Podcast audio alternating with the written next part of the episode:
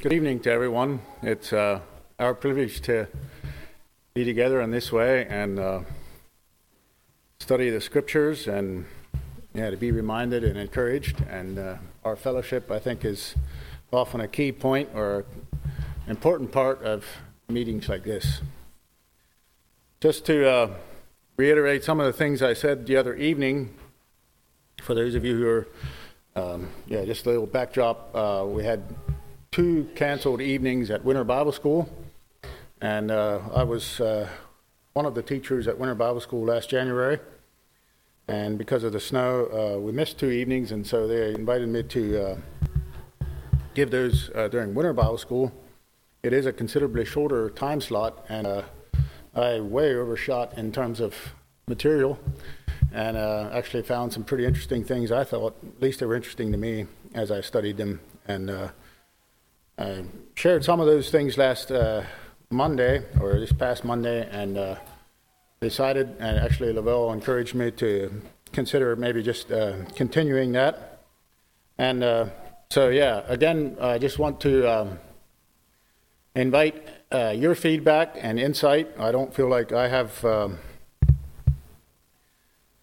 yeah, I, I, find myself as I studied this just even this afternoon and prepping again, I, I find myself uh, not feeling like I'm able to to give um, um, just a lot of clear, um, definitive answers, especially to hypothetical questions.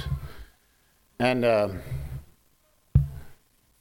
my clear position is that I can read this passage, and I mean, for me, there's only one way to read it, and that's in 1 Corinthians 11, in case you weren't here the other evening, and it's the passage of covering. But I'm sort of digging into the middle of that um, and using primarily only uh, one of Paul's arguments for covering, and that is the headship. And he goes, uh, Paul sort of goes into uh, gender roles, but it's picked up again in uh, 1 Corinthians 14, where uh, the role of a woman and the role of a man is, is uh, highlighted or talked about. And I was actually also quite amazed at how many times in Scripture, both the Old and New Testament, um, you have this uh, this concept of uh, teaching on on gender roles. Um, yeah, the Old is is definitely has uh, teaching on it, and so does the New. The books of First Peter and First Timothy, and uh, here in First Corinthians and more have um, very clear teaching on the roles of, of men and women. now, again, I just want to uh, highlight verses uh, 7 to 9 in 1 Corinthians 11, but the, uh, the text actually starts it off way back in, uh, in verse 3, and then it sort of comes back, it circles back to this thing of headship if you look at 1 Corinthians 11. And we're talking about the relationship between man and woman on this earth, uh, how we do life here on earth um, with the two genders. And we know that from uh, creation, God created the man, Adam, from the dust of the earth and makes it very clear that he was to have dominion over all the rest of creation. And God, or let me say it this way Adam got his masculine glory directly from God. He demonstrated, um, or yeah, for I don't know for sure how long it was. It, yeah, again, I don't I don't know how long Adam was around. I'm guessing it was would have been mostly a day, um, if we believe in a 24-hour period, which I do it would have been part of the day that his responsibility was naming the animals, and that was that was before Eve was even around. And Adam's responsibility of naming the animals was simply a demonstration of his authority, of his place in the creation or among the creation.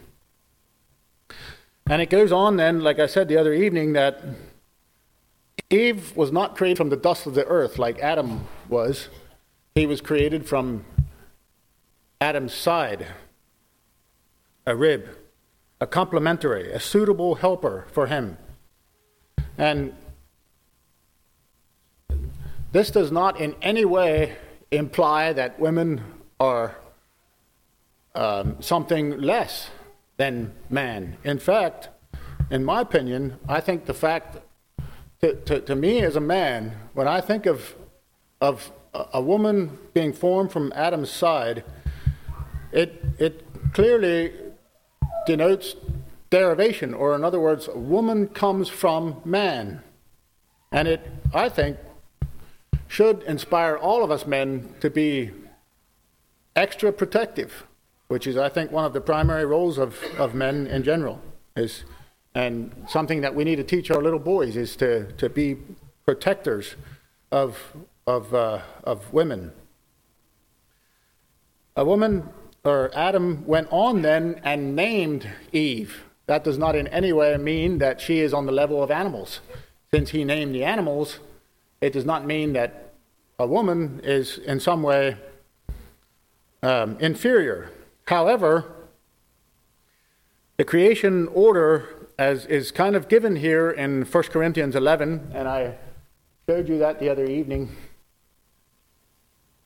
Um, I have probably for too long thought it in terms of, of this order, and I think it's much more correct, according to Scripture, to think of headship in this order. Uh, Christ is, while he's subservient to God, is not any less divine. He, he complements the Godhead, he complements God. In that same way, woman is not unequal to man we together as genders answer to God. That's the order. However, God has created that there is a level of subservience or um, actually subordination maybe would just be a little bit of a better word when when it comes yeah that, that it, it's a it's an order of function. It is not an order of rank. Um, we, we we get that confused sometimes. I want to just make a point and say that just like Adam got his masculine glory from God through, um, through being surrendered to God, or by being surrendered to God, Eve and women in general get their feminine beauty by being surrendered or being in, in, in, in agreement with the men in their lives. And I'm not saying that in some sort of, in some sort of weird way. Uh, that's not what I'm talking about at all. A woman, I think, gets her feminine beauty or her glory from having a right relationship with the men in her life, uh, the godly men in her life, I should say. And I think that's, that's uh, at least partly what 1 Corinthians 11 is, is teaching. Now, I need to be just as clear that we all get our spiritual glory from Jesus. Our spiritual glory comes from, from Him and from Him alone. We do not get our spiritual glory from the opposite gender or the other gender of the one we are. But I believe that man gets his masculine glory by having a right relationship with God, and in that uh, correspondingly, uh, a woman gets her feminine glory from having a right relationship with the godly men in her life. now, it is, to me, not very much question that Satan attacked this very thing in the Garden of Eden, and he does it throughout all time.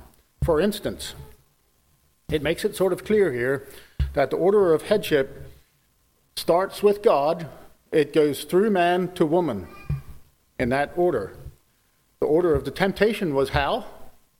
It started with Satan and went to the woman and then to the man. Exactly reverse of how God created it. I don't think we should be shocked by that. I don't think we should be surprised by that at all. Satan is in the business of attacking this very thing throughout all time, and it's no less that way today than it was then. It's a common line of attack where modern women are being told, or the vibes are given to modern women, women of the 21st century, that they need to find themselves in some way, and, the, and, and the way to do that is to go out and to live independently from the men in their lives, or counter to the men in their lives, and establish themselves. And I think that runs opposite to the teaching of this text and in other places in the, in the New Testament and in the Old Testament. I'm going to let you just uh, respond to that, or maybe give a little bit of how you feel, or what some maybe some thoughts that you'd like to leave, especially in relation to to um, men getting their glory from God, or being in submission to God, and uh, women getting their feminine expression or their glory from through the man. And that is at least uh, talked about here in this passage a little bit in verse 7.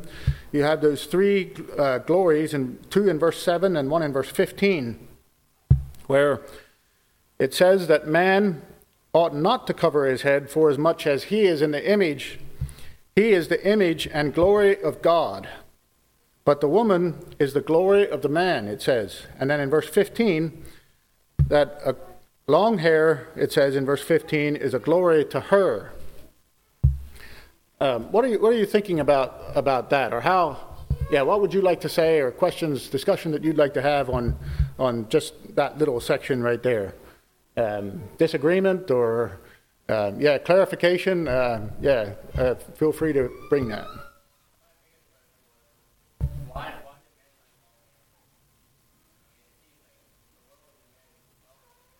Mm-hmm.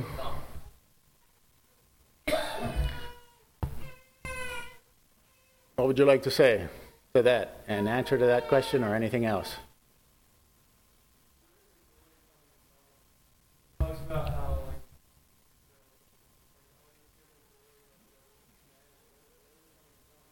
What do you think about that? Where is the glory coming from?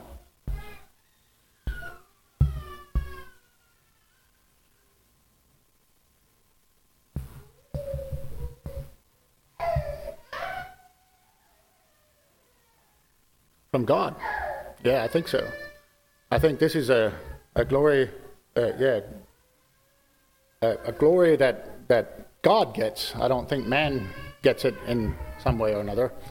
Uh, I guess I would look at it at least partially. Maybe this is kind of a simplistic way of looking at it, but I, I think for a woman to recognize God's order of headship, and I, I know that this can be done not only by covering one's head or for a man uncovering his head, but when a woman gets herself dressed for whatever she's doing the day or going out in some way, and she claims this glory, she is uh, she claims this order, she is bringing glory to God.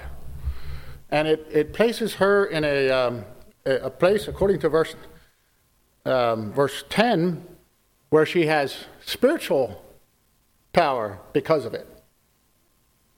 And a recognition, uh, um, yeah, like I said, a, a, a recognition or a demonstration of this principle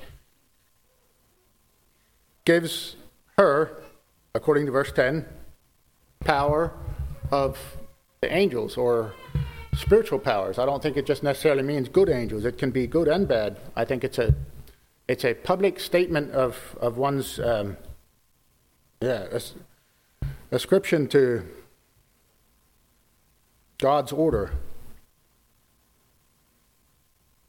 Any other thoughts or comments in relation to that?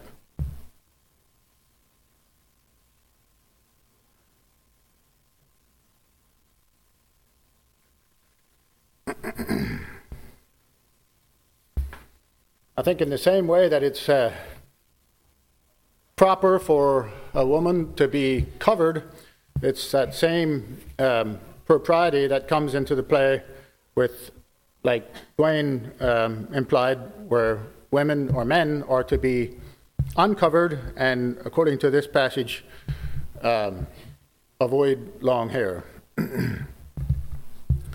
All right. Now, I'm going to just uh, run through this again. Uh, God created Adam after Eve, and I think it's, it's kind of interesting or maybe significant to mention, uh, to note that in, in 1 Timothy it mentions this very thing. 1 Timothy 2, verses 12 and 13 it says, For I suffer not a woman to teach or to usurp authority over a man, but to be in silence. For Adam was first formed, then Eve. And Adam was not deceived, but the woman being deceived was in the transgression. It's just bringing out, again, the, the problem that happened there where Satan turned the, the, uh, the headship order completely in reverse.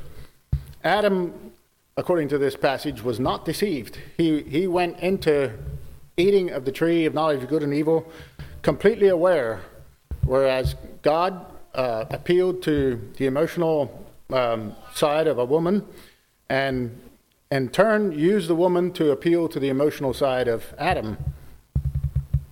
Yeah, just interesting how, how Satan does that.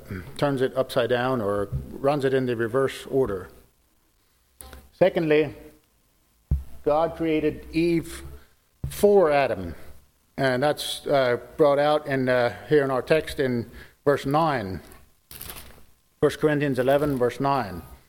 And I think, um, yeah, most of us men can, can understand the, the, the bit of helplessness that, that men can have without women in their lives. Uh, yeah, we, we, we find ourselves very dependent, and yeah, we, yeah, we find ourselves very dependent on you ladies. And I'm sure it's the other way around too, but um, I, I, see Adam in, in Genesis 2 feeling loneliness and realizing that there was, the animals were in pairs, but he, there was only one of him. And I think it adds, uh, it adds, to me, it adds some meaning to his excitement when, when Eve was, was created. Yeah, 1 Corinthians 11, verse 9 says, Neither was the man created for the woman, but the woman for the man. Maybe you have some thoughts on that. Anything you'd like to say on that?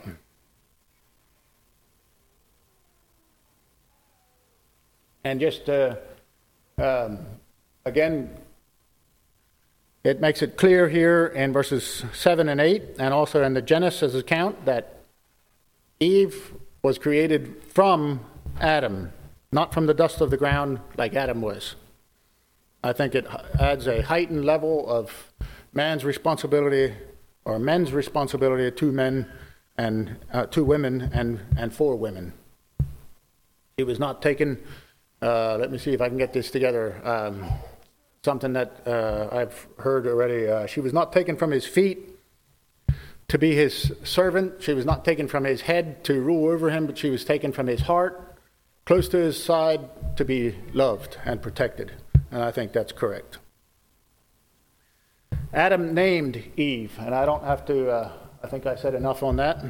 He named Eve, and I think that uh, the fact that Adam named animals, and that was an illustration of his authority um, and order there, I think, or maybe at least in, in, in some ways, um, the fact that he named um, Eve, woman, in chapter 2, and then in later named her Eve in chapter 3, I think in that same way, it, it yeah, it, it's, a, it's, a, responsibility that we men have to, uh, a responsibility of protection.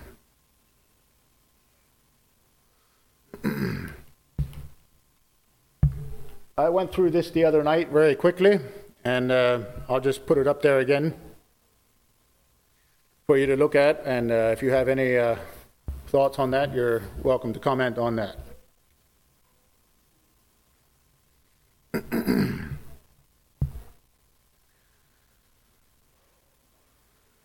oh, right here I have the quote. If God would have wanted woman to rule over man, she would have been taken from his head. If God would have wanted woman to be man's slave, she would have been taken from his feet. But God wanted woman to be man's partner, his complement. And so she was taken from man's side, under his arm to be protected, close to his heart to be loved. And I'm not sure who or where that quote comes from, but it's clear um, it denotes companionship and partnership that should be present in in um, the, the gender relationships of whatever kind, not not only marriage.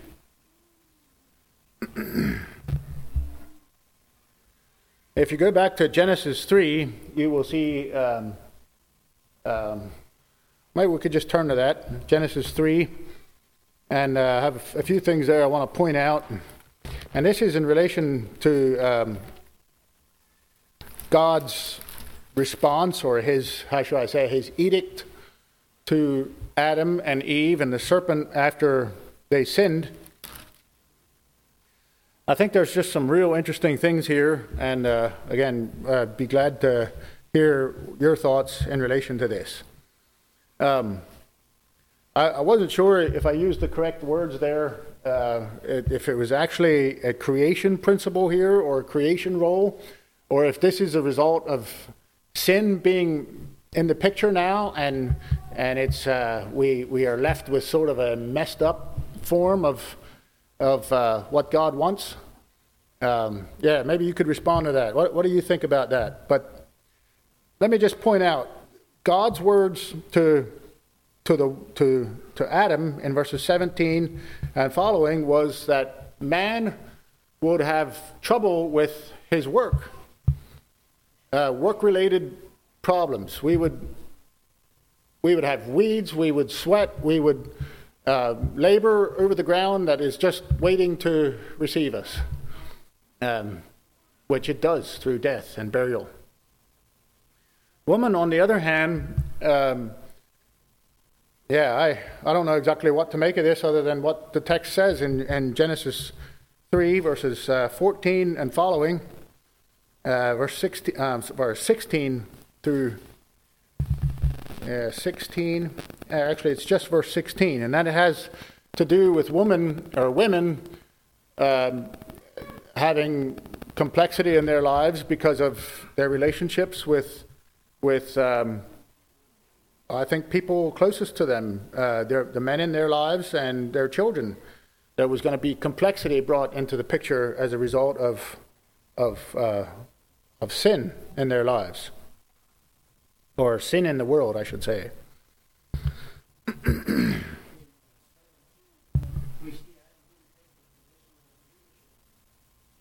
in, in verse 17. Oh, right. Yeah. Yeah, and that corresponds with what was what we had in First Timothy as well. He was not deceived. He he just passively went along with the plan.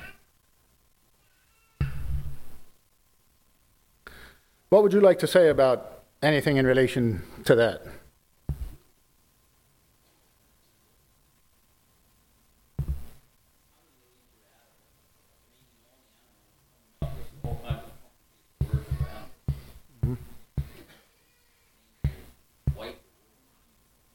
Yeah.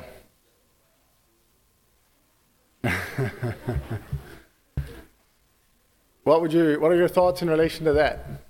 The, um, the Hebrew words there are for man is ish, I S H, and woman is I S H A, isha, or something like that. It, it, to, to me, it, it implies connection or it, derivation, like I said, a complement. Yeah, they're, they're clearly, you can easily see the, the, the connection there in the Hebrew language, and, and even in the, in the English language, man and woman. Yeah, it's, it's designed to, to make, uh, yeah, it's designed for connectivity, connection, uh, relationship, um, complementary uh, kind of uh, thoughts, I think. Anything else?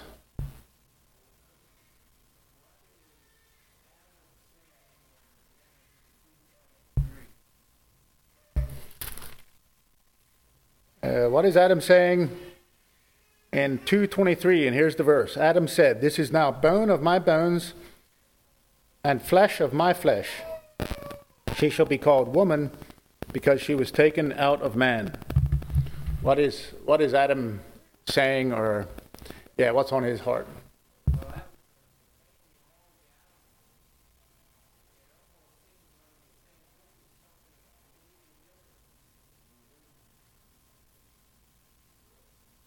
Think you can, it's not real hard for me to feel some of Adam's excitement as he wakes up and he sees this, um, yeah,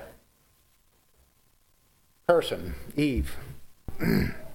Somebody that was clearly uh, like him or, yeah, intended for, for him.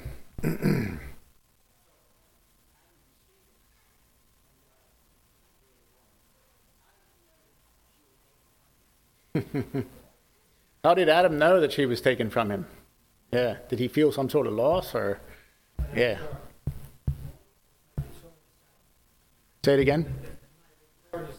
Side huh?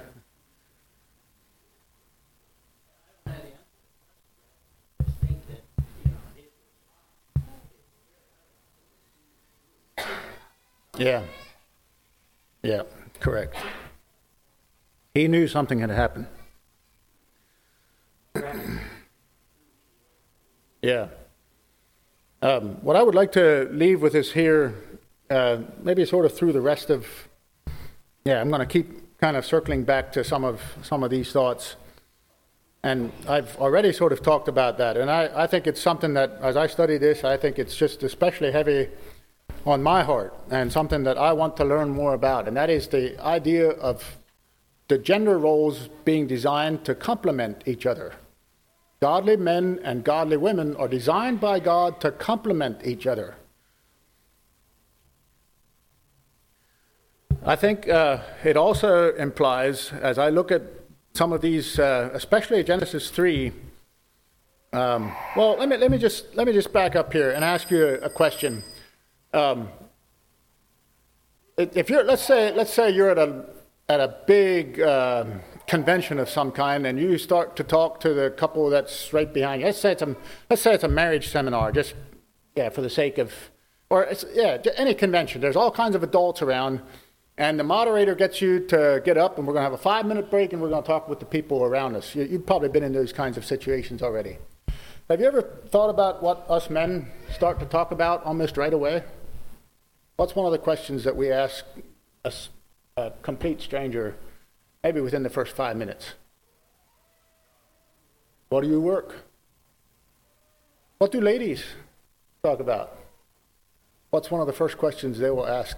Um, do you have children? And what's your, yeah. I, I think that is so fascinating. I, I have, yeah, it's just, again, it just comes, I, I think it's a creation principle. It's, it's something we were designed by God to, to relate in that way.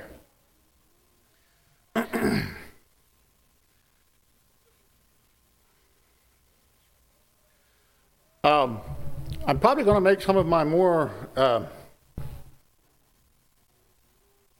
debatable or strongest statements in these next couple minutes, and uh, yeah, just just hang with me. I uh, just, let's just pretend we're neighbors talking across the fence. All right. Um, there, there is definitely, as we move away from this agrarian culture that we've had in the past where men worked at home, we're finding more and more pressure for women to also work away from home, to take up jobs. Um, is, this, is this really what we want? Is it, is it serving us well? Um, I, I, I, tend to think, based on some of the things that I pointed out, some of the uh, passages that we looked at that I think a woman's role should be service oriented in nature. And I think primarily service to other women and children according to the commands of scripture it's one of the responsibilities of women is to teach other women and children um, i think in connection with that I, I, I think that a woman's primary focus should be at home.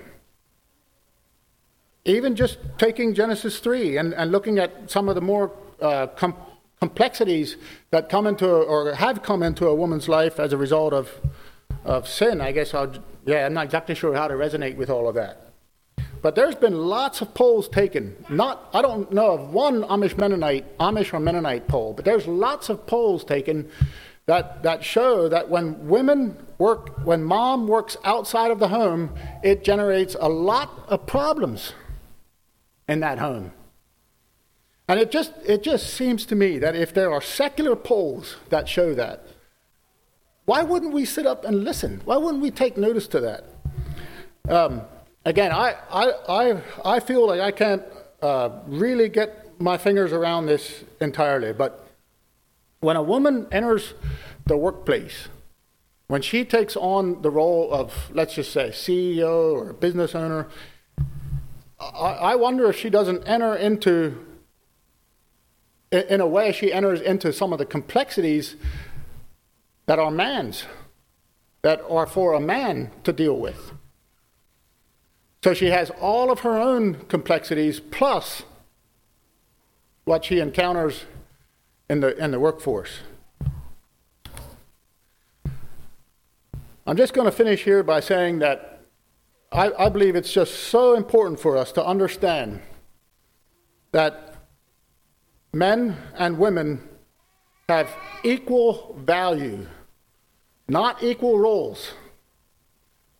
I, I think throughout, yeah, I, I think I've emphasized it enough. Even Dr. Phil, for for everything you want to say about Dr. Phil. He is purely a secular counselor, marriage counselor.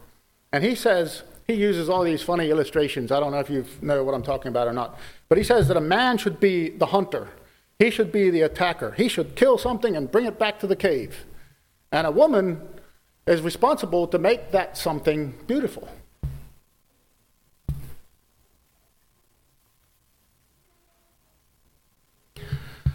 Now, yeah, I was just going to point out in relation to typology again if it is indeed true that Christians, the church, is like Eve or like godly women in general, I think the church's primary responsibility is to teach and make disciples, right? Service oriented.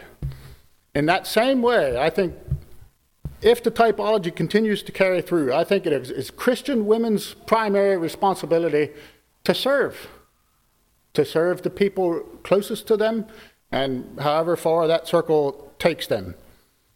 Uh, yeah, I, I, again, I, I feel like I have lots to learn in, in this, and uh, I, my prayer is that all of us together would have been sharpened by our little study on this. Thank you for your attention.